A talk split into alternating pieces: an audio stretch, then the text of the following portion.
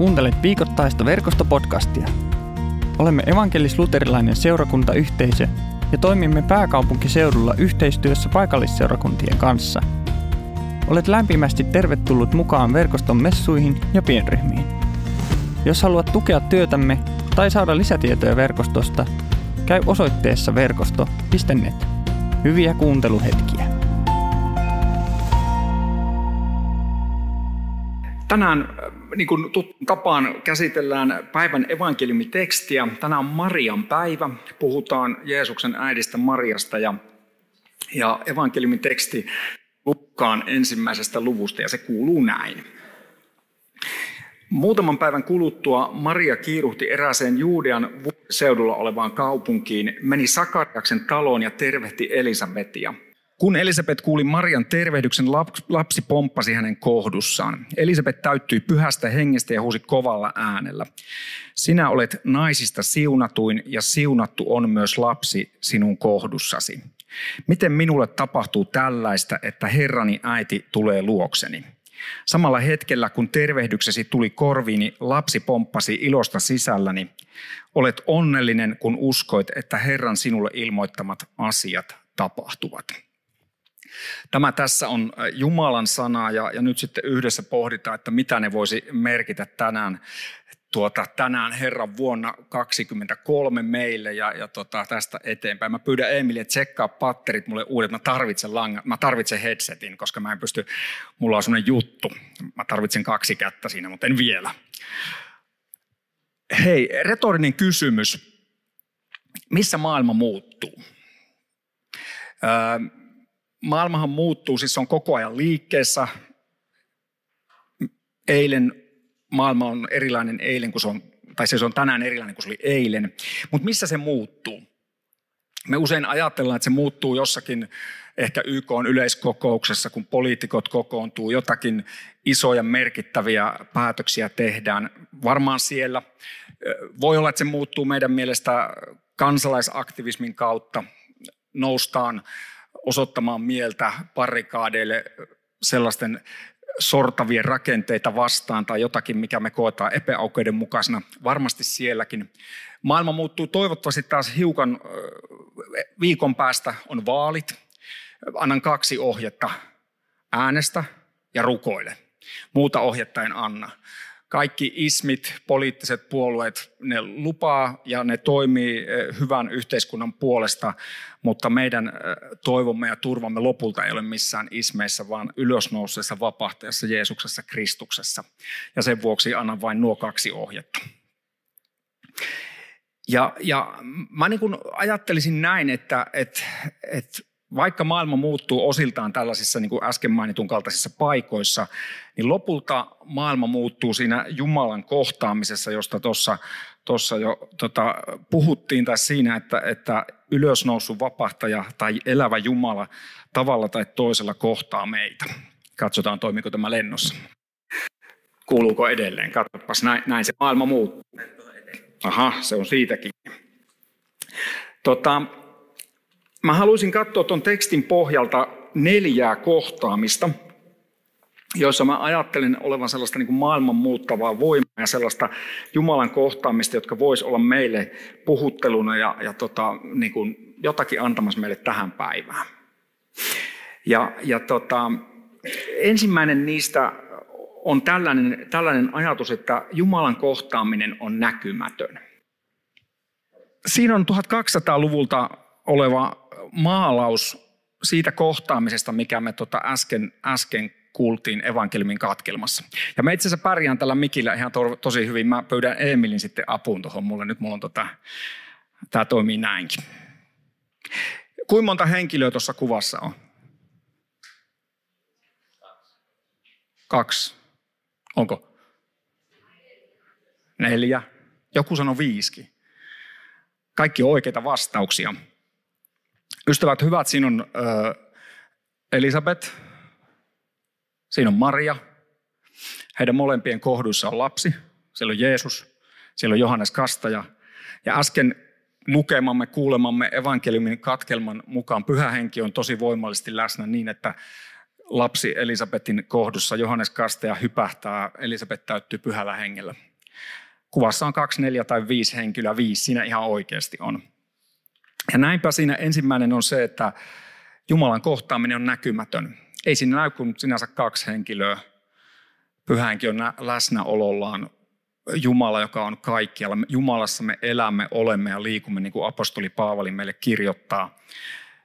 Mutta hän kohtaa meidät usein näkymättömissä tai näkymättömällä tavalla. Se ensimmäisestä kohtaamisesta. Toisena kohtaamisena mä sanoisin näin, että, että Jumala kohtaa näkymättömän. Siis Jumalan kohtaaminen on usein tai yleensä näkymätön, mutta sitten myös Jumala kohtaa näkymättömän. Noin kaksi naista, jotka tuossa kuvassa on, niin kuin sanottu, se on vanha kirkkotaiteen kuva, jossa Elisabet ja Maria vähän niin kuin syleilee halaa toisiansa. Ja, ja tota, siinä on kaksi naista, jotka oli oman maailmansa, oman yhteiskuntansa täysin näkymättömiä, marginaalissa olevia, täysin mitään sanottomattomia ihmisiä. He oli sukulaisia, me tiedetään se muista raamatun teksteistä ja siksi Maria kiiruhtaa Elisabetin luokse, koska hän on yllättäen raskaana, niin kuin, kun enkeli hänelle kertoo. Ja sitten enkeli kertoo myös, että sun sukulainen Elisabet on raskaana. Kaksi naista, joiden raskaudet oli hyvin erilaisia. Elisabet oli iäkäs nainen, joka oli kärsinyt koko elämänsä lapsettomuudesta ja onkin nyt sitten yllättäen raskaana. Tohon aikaan lapsettomuus, lapsettomuus on tosi syvä kriisi ja jotkut meistäkin tässä kuuli, kuulijoista saatetaan kärsiä siitä. Ja tohon aikaan se ei ainakaan ollut yhtään sen vähempi. Siihen liittyy myös sun sosiaaliturva, ajatus siitä, että Jumala on jotenkin, Jumalan siunaus ei ole ylläni, koska, koska mun kohtalo on tällainen. Tämä oli Elisabetin elämä ollut. Maria taas on teini, joka on avioliiton ulkopuolisesti yllättäen raskaana. Sen aikaisen Mooseksen ja juutalaisen lain ymmärryksen mukaan hän olisi ansainnut kuoleman tuomion. Eikä siinä hirveästi olisi auttanut selitellä, että niin, mutta kun tämä on vähän erilainen tämä mun raskaus. Se ei, se ei olisi kovin ollut uskottava tarina. Ja tällaisia yhteiskuntansa ikään kuin marginaalissa olevia, täysin, täysin niin kuin näkymättömiä ihmisiä Jumala kohtaa jossakin siellä oman sen ajan takahikiellä. Joku Juudan seudun pikkuvuorikaupunki, jossa kaikista siitä niin kuin sen ajan mediamyllytyksestä ja maailmanmenosta kaukana. Näkymättömiä ihmisiä ja kirjaimellisesti kaksi, ne, ne kaksi muuta näkymätöntä. Johannes ja Jeesus, niin kuin joku tässä sanoi, että kaksi ihmistähän siinä on. He olivat kirjaimellisesti näkymättömissä. Ja kuitenkin me tiedetään, että raamatun tekstin mukaan pyhä henki kohtasi heidät. Mä en tiedä, mitä sulle herättää ajatus niin kuin näkymättömyydestä. Mä veikkaan, että jos me ollaan yhtään pohditaan omaa elämämme, niin jokainen todetaan, että on niitä hetkiä, kun, kun mua ei ole nähty. Mut on jätetty ulos, mut on jotenkin suljettu, suljettu pois siitä yhteisöstä, johon mun olisi tullut kuulua. Kun mä mietin tätä puhetta, niin mulle tuli semmoinen yksi lapsuusmuisto. Mä oon ollut vähän alle kouluikäinen tai olin. Mä en muista siitä siltä ajalta paljon, niin kuin varmaan monet meistä ei muista sen ikäisestä elämästä. Mutta mä muistan tosi hyvin sellaisen tilanteen, jossa mä olin sellaisella ystävä- tai vanhempieni ystäväperheellä hoidossa. Siellä oli muitakin lapsia. Ja mä en muista muuta kuin, että siinä oli jotain leikkiä. Ja sitten yhtäkkiä ne kaikki muut lapset meni, tai nopeasti meni sinne perheen kylppäriin. Sitten laittoi oven lukkoon ja mä jäin ulkopuolelle. Ja mä pystyn edelleen ikään kuin tunnistamaan sen tunteen, mikä siinä tuli. Ja, ja se, mitä mä tein seuraavaksi, oli se, että mä katsoin, aha, tuossa on valokatkaisija. Laitoin valot pois. Ja mitä siitä sitten seurasi, että ne tuli tietysti sieltä, niin kuin, että ne tuli sieltä niin kuin ulos kiukkusena, ja se perheen äiti tulee kiuk- kiukkusen, kun se kuulee, että mä oon tehnyt kurjasti, ja lopulta mä sain sen kaiken kuran. Ei siinä, että mä olisin sinänsä tehnyt oikein, mutta se, että mut ensin suljetaan ulos, jätetään yksin, se aiheutti jo häpeän tunteen. Sitten mä teen tyhmän lisähomman ja mä saan koko hommasta sitten sen syyn niskoilleni. Ja ystävä hyvä, mä veikkaan, että moni meistä pystyy sana, samaistumaan tähän. Ehkä sun perhe, sun suku, ystävät, työkaverit, opiskelukaverit koulussa, koulukiusaaminen, ulkopuolelle sulkeminen, sanat, että sä oot luuseri, kuka ei halua olla sun kanssa, kuka sä luulet olevas. Me on kuultu erilaisia sanoja, jotka on, on ikään kuin ollut niin semmoisia puukon iskuja niin rintaan kuin selkää ja, ja joka puolelle kehoa. Ja se, mikä tässä on vielä erityisen kurjaa, että neurotieteen mukaan ihmisen niin kuin tunneelämä ottaa tällaiset tosi vahvasti vastaan. Ne niin kuin takertuu meihin.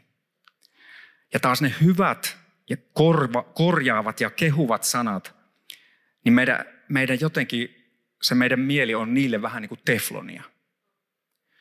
On sanottu, että ihan niin kuin tämmöinen nyrkkisääntö, että jos sä saat yhden niin kuin tällaisen haukun, nolavan sanan, niin kymmenen kor, niin kuin kehua, kymmenen kaunista sanaa pitäisi sanoa, että se edes nollautus. Ja mä luin siitä niin kuin tieteestä, että ei siihen ole selitystä, mutta jostain syystä tässä meidän rikkinäisessä maailmassa ne haukut, se, että meille sanotaan, että me, me ollaan niin kuin merkityksettömiä, niin ne meihin takertuu niin kuin, ihan niin kuin jotenkin, jotenkin tuollaisen niin takiaisen kaltaisesti. Ja taas se, se Jumalan viesti, jota hän haluaa sanoa, että sä oot arvokas, sä oot ainutlaatuinen, sä oot mun rakastama, niin sitä meidän on ihan äärettömän vaikea uskoa. Ja tänään mä haluaisin, tai mun rukous on, että sä, joka tunnistat itsesi tällaisesta ulos suljetusta, tunnistat itsesi siitä, että sulle on sanottu sanoja, jotka on satuttu, niin ne, ne häpeän, ne yksin jäämisen, ne, ne ulkopuolisuuden tunteet, sä voit vieläkin niihin palata. Ne voi olla lähiajalta, ne voi olla kaukaa lapsuudesta. Niin mä rukoilen, että sä tietäisit, että sä et ollut yksin niissä hetkissä. Tuntuu, että sä olit täysin yksin. Ja kuitenkin tämän raamatun kohdan mukaisesti mä ajattelin, että Jumalan näkymätön läsnäolo oli kaikissa niissä hetkissä sun kanssa. Jumala on samaistunut kaikkeen inhimilliseen hätään, kärsimykseen. Kristus on kantanut kaiken häpeän ristillä. Ja niinpä se tunne, kun sua on satutettu, sut on jätetty yksin, niin, niin Jumala itsessään tietää juuri, mistä sinusta, miltä sinusta tuntuu. Ja hän on ollut läsnä siinä niissä hetkissä ja niissä tilanteissa. Ja mä rukoilen, että jotenkin tänään se Jumalan rakkauden vakuutus, jota hän haluaa sinne onlineen tai tänne Munkkiniemen kirkkoon, niin se, se vakuutus ei olisi teflonia sun elämässä, vaan se voisi tarttua suhun ja kasvaa sussa ja se voisit kasvaa luottamuksessa Jumalaa ja hänen hyvyyteensä. Eli Jumalan kohtaaminen on näkymätön. Jumala kohtaa näkymättömän. Hän kohtaa sinut ja minut. Kolmantena mä haluaisin sanoa näin, että, että Jumalan kohtaaminen muuttaa kaiken. Tässä tilanteessa nämä kaksi tällaista nobodya, kaksi Maria ja Elisabeth, kovin hankalassa tilanteessa olevaa naista, kun Jumala heidät kohtaa, niin se koko tilanne muuttuu täysin. Elisabeth täyttyy pyhällä hengellä, lapsi hänen kohdussaan pomppaa ja, ja sitten hän sanoo nämä raamatun sanat, joita ympäri maailmaa tänäänkin on luettu eri kirkoissa. Sinä olet naisista siunatun ja siunattu on myös lapsi sinun kohdussasi. Näin hän sanoo Marialle. Ja näinpä kahden ihan tavallisen ihmisen elämästä alkaa tarina, jonka vuoksi me ollaan tänään koolla. Alkaa tarina siitä, että tämä maailma ei ole jäänyt yksin häpeänsä, kipunsa, rikkinäisyytensä kanssa, vaan Jumala itse tulee Marian kohdusta syntyvän lapsen muodossa Jeesuksessa tähän maailmaan. Elämään ihmisen elämän, kuolemaan ihmisen kuoleman ja voittamaan kuoleman ylösnousemuksella. Ja niinpä se alkuperäinen kysymys, että miten ja missä maailma muuttuu, niin tässä kohtaamisessa, jossa kaksi aivan tavallista marginaalissa olevaa näkymätöntä ihmistä ovatkin koko maailman muuttajia.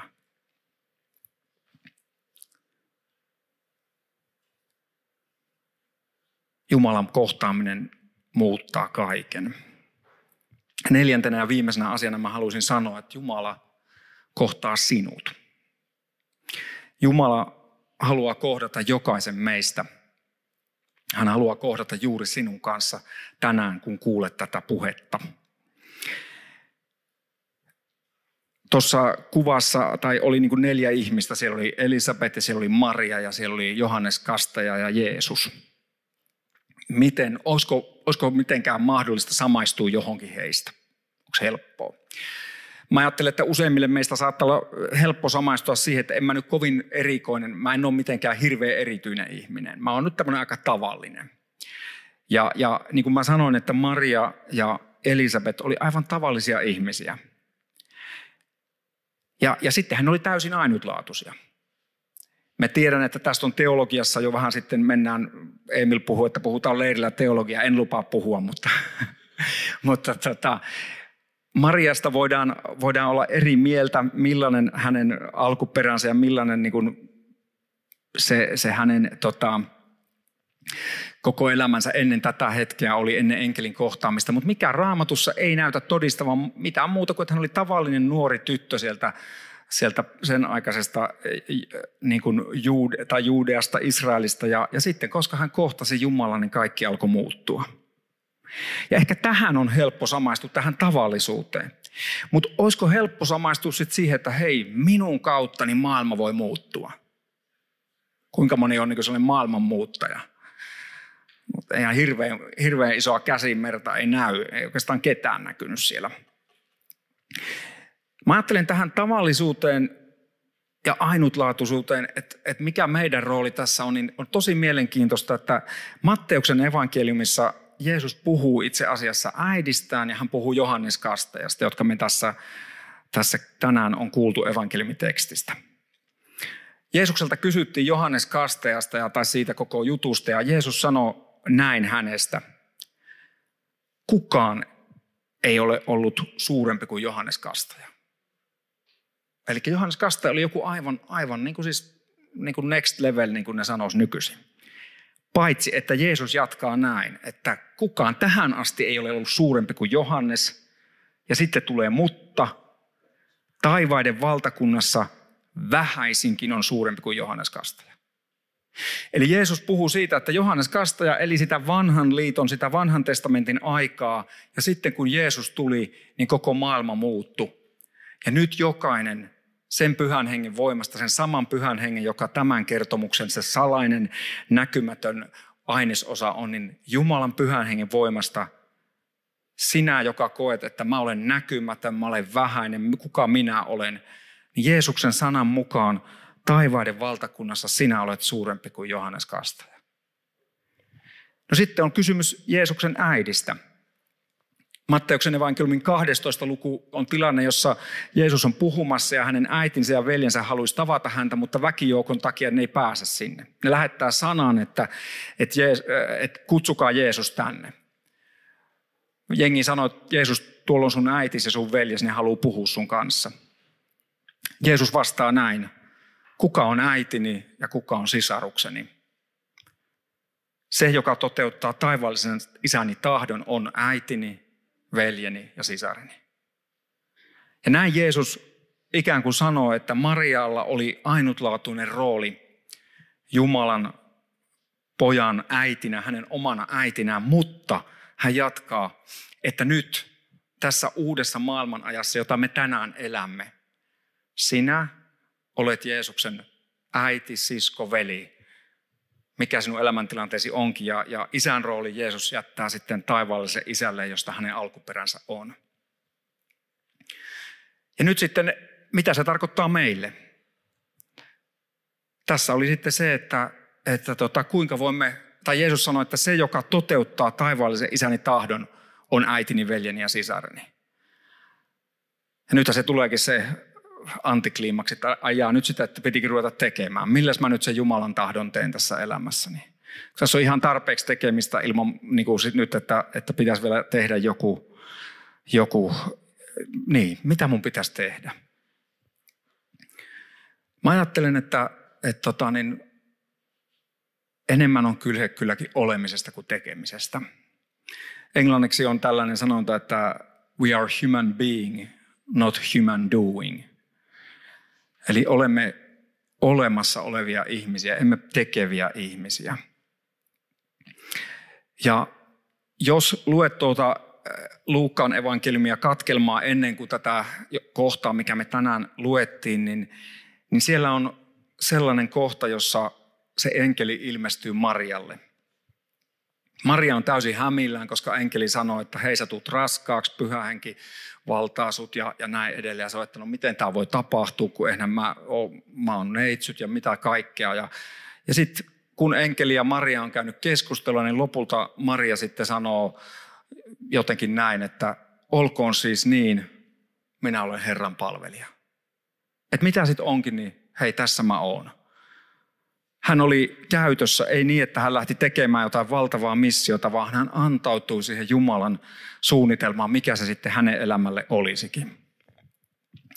No nyt mä otan tähän loppuun tällaisen, mun piti tehdä tätä itse, mutta tehdään nyt tätä kohta Emilin kanssa, mutta mä en tiedä miltä sun elämä niin kuin tuntuu noin niin kuin lähtökohtaisesti. millaiselta elämä tuntuu? Onko sille, että täynnä intoa kesäaikaan siirrytty. Heräsin Espoossa, maassa oli kolme senttiä lunta. Hei, kesäaika. Muutenkin oli niin pirteä olo, niin lähden nyt sitten kolaamaan. En ihan hirveästi tarvinnut kolata, mutta, mutta ei elämä aina tunnu ihan niin hirveän, hirveän semmoiselta lennokkaalta, että tässä nyt sitten, miten mä nyt tässä sitten olisin Jumalan käytössä ja olemassa ja elämässä. Mä ajattelin, mä otin tämmöisen purkillisen tämmöistä tavaraa. Mä en tiedä, miten hyvin tämä näkyy, mutta täällä on tällainen purkissa tällaista jotain, jotain niin ruskeata höttöä. Tämä niin kuin tuntuu aika usein, miltä mun elämä tuntuu. Että mä tiedä, onko se nyt kovin paljon niin kuin eloa tässä touhussa. Tämä on, tämä, mitäs tämä voisi olla? Onko kellään veikkausta? Multa ihan hyvä veikkaus. Onko muita veikkauksia? Katos kahvin poroja, ihan meni nyt oikein. Ystävät hyvät, viime viikolla Viljaman Visa puhui siitä, että meidän elämä, niin kuin, tai Jeesuksen elämä ja sitä kautta meidän elämä, niin se on niin kuin viljaa, joka kasvaa ja, ja sitten se korjataan ja sitten sitä paahdetaan ja sitten se jauhetaan ja sitten sitä voi tulla leipää elämään. Kahvin kanssa on vähän sama. Kahvipavut on kasvanut, joku on korjannut ja sitten sit on paahdettu ja sitten siitä on jauhettu. Mutta jos ne on täällä purkissa, niin niistä ei ole juurikaan mitään hyötyä. Jos purkin avaa, niin sieltä saa jo hyvän tummapahdon tuoksun. Mutta ystävät hyvät, sekään ei ole vielä me, oikein merkityksellistä, joten kutsutaan Emil apuun. Tuossa on, tossa on lasi, tuossa on kahvifiltteri. Mitäs Emil seuraavaksi pitäisi tehdä? No, en nyt haluaisi päteä, mutta jos nyt ihan oikein teet. Ei, nyt se on joku barista, nyt kippaa ne sinne ne purut, porot, mitä ne on. No niin, nyt ollaan jo aika lähellä. Onko hyvää kahvia? Tuoksuu kyllä aika, aika, aika todella hyvältä. No mutta onko se hyvä nyt toi kahvi tuossa? Aa, tota, joo, en osaa vielä sanoa. Niin, onko siinä kahvia? Siinä on kaikki ainekset. Onko? No, no, melkein kaikki. No niin, ei nyt enempää kiusata nuorta miestä, mutta... Ystävät, hyvät, meidän elämä on vähän tällaista, jos tota, meillä ei ole Jumalaa meidän matkassa mukana. Ja ainut, mitä Jumala pyytää, niin on, tota, että me ollaan olemassa. Tässä on meidän elämän puitteet. Ja sitten kun Jumalan pyhä henki alkaa, annet, annamme Jumalan pyhä hengen vaan, no niin se ei vaan rupea vaan kaatelemaan sieltä, älä kaikki. No niin, se on ihan vettä. No niin, katsotaan mitä tapahtuu. Se on barista tämä mies. Kun kuuma vesi menee noiden kahvin porojen läpi, niin nyt täällä on jotakin uutta. Nyt sä et enää pysty sanomaan, että missä se vesi alkaa ja mihin se loppuu ja mistä kahvinporot alkaa ja mihin kahvinporot loppuu. On, on uusi olomuoto, eikö niin? Ja, ja, ja näin on meidän elämämme laita. Jumalan ajatus hänen seuraajille, Jeesuksen seuraajille on se, että me voimme olla vain olemassa. Ja Jumala hyvyydessään ja rakkaudessaan ihan, no siitä vaan, Kirkkokahvihan on kolmas sakramentti. Ne ovat kaste, ehtoollinen ja kirkkokahvi Suomessa. Tänään on tässä erityisen pyhää kirkkokahvia. Katsotaan, kuka sen saa. Kiitos, Emil. tässä on jotakin aivan uutta. Ja, ja niin kuin mä sanoin, ne ovat nyt yhdistyneet. Ja, ja ensimmäisiä kristittyjä kutsuttiin pikkukristuksiksi, koska he, se oli pilkkanimi. Koska ajateltiin, että nämä kulkee niin kuin sen saman Jeesuksen nimissä, josta ne puhuu, ja esittää pikkukristuksia. Mä ajattelin, että näin Jumala haluaa. Hän haluaa monistaa Jumalan näkymättömän läsnäolon sinun ja minun ja jokaisen meidän elämässä. Niin, että, että kun, kun me vaan ollaan olemassa, annetaan Jumalan ensin rakastaa meitä. Annetaan hänen vakuuttaa meitä hänen hyvyydestä ja siinä hyvyydessä me voidaan ruveta ymmärtämään, että mulla onkin merkitystä, mun elämällä on merkitystä – ne pahat sanat, ne näkymättömyyden tunteet, ne kaikki sat, ne asiat, joilla mua on satutettu, niin Jumala sä oot ollut niissäkin läsnä. Ja, ja nyt niin kuin Maria oli raskaana Jeesuksesta, hän kantoi Jeesuksen läsnäoloa mukanaan, niin sinä kannat Jeesuksen ja pyhähengen läsnäoloa, minne ikinä sä menetkään. Kasteessa Jumala on jo ensimmäisen kerran laittanut vettä meidän elämäämme päälle ja, ja hän vuodattaa uudestaan ja uudestaan läsnäoloansa. Ja ei käy niin, että, että kahvinporot loppuu ja ne laimenee ja enää ei tule semmoista ensin haaleita. Aina tulee priimaa Jumalan kanssa. Välillä voi tulla kyllä vähän kuraakin, niin kuin tiedämme, mutta, mutta pointin ymmärrätte. Ja, ja kahvinporot saa olla just sellaisia kuin ne on. Ne saa olla vaaleita pahtoa tai tummaa pahtoa. Ne on joku vähän enemmän hienojauhoisempia, joku on vähän karkeammalla pannujauhoitusta ja mitä itse kukin meistä ollaan. Ollaan vain omana itsenämme. Annetaan Jumalan hoitaa meitä niin, että meidän elämämme ei jää sinne purkkiin, joka näyttää, että onko toi multaa vai onko toi mitä toi tavara, vaan se on Jumalan käytössä niin, että meidän oma elämämme saa tulla hoidetuksi. Meidän kauttamme saa levitä hyvä kahvin tuoksu, Jumalan rakkauden tuoksu niihin ihmisiin, niihin tilanteisiin, niihin olosuhteisiin, mihin Jumala meitä lähettää. Ja näin me olemme uusi luomus Kristuksessa ja, ja kohta kun me käymme ehtoollisen, niin aivan samoin me saamme ottaa Jumalan läsnäolon vastaan leivässä ja viinissä. Kun syöt ehtoollisleivän, ei enää ole, se on sulautunut sinuun. Olet Jumalassa, Jumala on sinussa. Hänen hyvyytensä ympäröi sinua tässä hetkessä ja elämäsi jokaisena päivänä. Rukoillaan yhdessä. Pyhä Jumala, rakastava Isä, kiitos, että sulla on hyvät ajatukset meitä kohtaan. Kiitos, että sä tiedät ja tunnet meidän elämän. Sä oot nähnyt jokaisen kerran, kun meitä on satutettu. Sä tiedät ne tunteet, kun meidät on hylätty. Me on koettu olevamme näkymättömiä. Meitä on nolattu, meidät on suljettu ulkopuolelle. Sä oot ollut läsnä niistä tilanteissa jokaisessa. Kiitos, että sä kannoit kaiken häpeän. Sä kannoit sen häpeän, mitä me saatetaan tänä iltana, tänään tuntea. Mä rukoilen, että sä vakuutat meitä sun rakkaudesta. Että me erotettaisiin myös se, että me emme pyydä anteeksi omaa itseämme. Jos me jotakin haluamme pyytää anteeksi, niin se on sitten niitä jotakin asioita, jotka me ollaan ehkä tehty tai jätetty tekemättä, mutta meidän omaa elämäämme, mä rukoilen, että se häpeän leima saa poistua meidän sydämeltä. Että me tiedämme, että sinussa me olemme täysin rakastettuja ja hyväksyttyjä. Vakuuta meitä, että että sinun rakkautesi meitä kohtaan on ääretön tässäkin hetkessä ja koko elämämme aikana. Aivan kuten Maria, anna meidän luottaa siihen, että, että sinä tulet meidän elämään.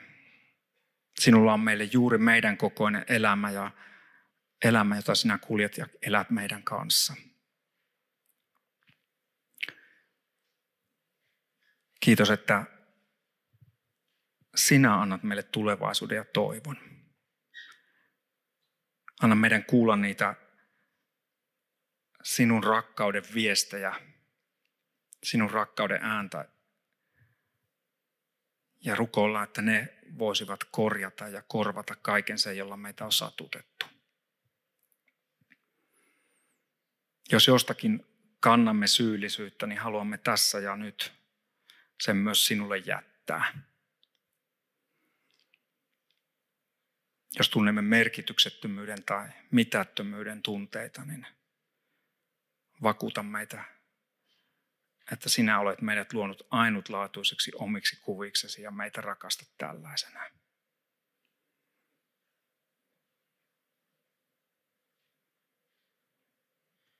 Jumala vakuuttaa, että niin kaukana kuin itä on lännestä, niin kauaksi hän siirtää kaiken sen, jonka me koemme erottavan meitä Jumalasta.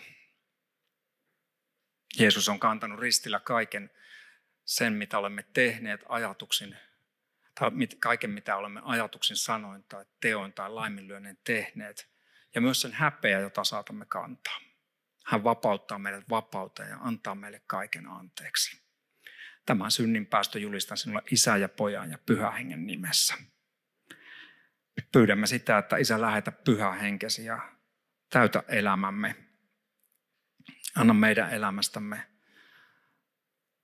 tulla sellainen sinun kanssa eletty matka, jossa juuri meidän näköistä ja meidän makuista kahvia saa valua elämämme kautta.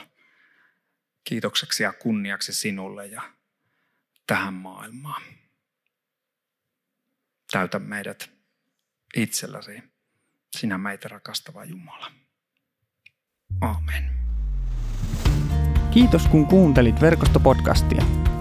Seuraa meitä somessa ja tule mukaan verkoston Jumalan palveluksiin ja pienryhmiin. Lisätietoja löydät osoitteesta verkosto.net.